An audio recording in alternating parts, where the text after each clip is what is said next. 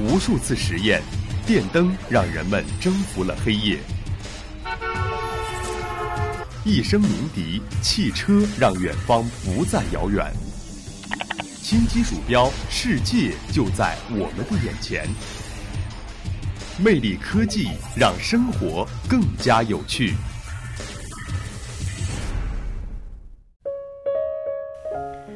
Hello，大家好，欢迎收听每周一下午的魅力科技，我是大家的老朋友玉鑫。新学期刚开学，我们从五湖四海回到南宁，是不是也发现了南宁交通出行有了很大的变化呢？没错啊，去年在全国各高校推出了小黄车，确实是得到了很大的反响。而如今在南宁街头，我们也看见了这些共享单车。其实这些共享单车在全国各大城市也有了他们的身影。真是忽如一夜春风来，这五颜六色的共享单车摆满了大街小巷，尤其是在地铁口，成百辆单车整整齐齐往那一码，给人的感觉就是两个字儿：土豪。而事实上，面对忽然兴起的投资风口，资本大鳄们可谓疯狂。在整个2016年，起码有25个共享单车品牌汹涌入局。行业的发展形势也确实喜人，有平台用户量目前已经突破千万，但在规模做大的同时，行业监管问题也日益凸显，其中押金问题尤为引人关注。由于基本都是按人头收取押金，有些平台的押金存量可能已经达到十亿元量级。可每日经济新闻记者调查发现，如此巨额的资金，其管理却缺乏全国统一的强制性标准，基本都由平台自理。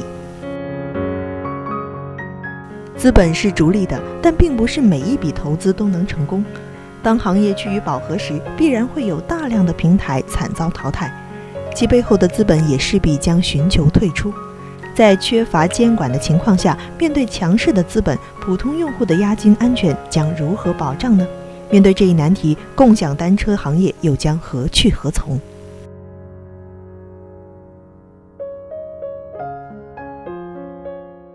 央视财经在二月二十一日的第一时间节目中指出，大量的活跃用户为共享单车平台带来了数以亿计的押金，但也有用户反映押金冲进去容易，退出来难。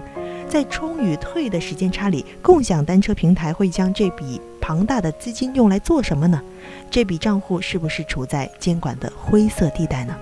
对于央视的报道，当前市场份额最大的两家共享单车平台摩拜单车和 OFO 均回应称，押金退款可以做到秒退。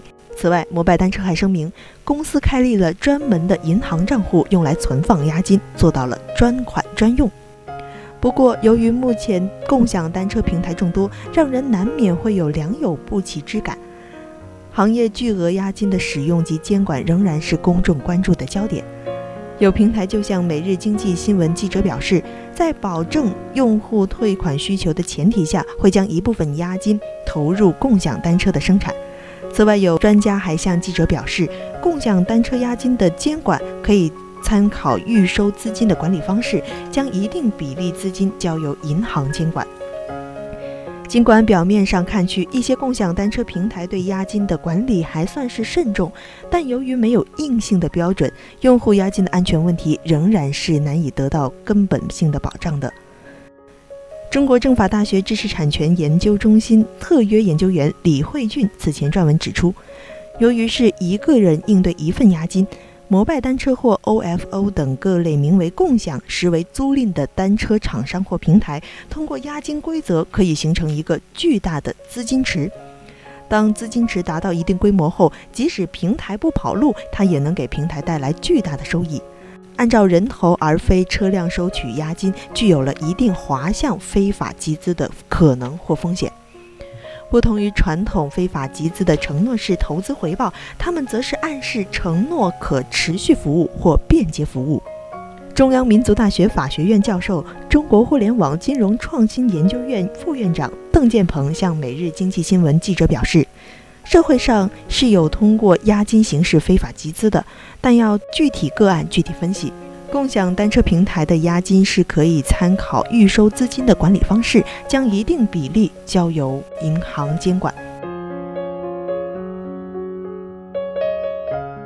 这些共享单车的出现，为我们的生活便捷着实发挥了作用。但他们的厂商或平台也应将其资金监管做到透明、安全。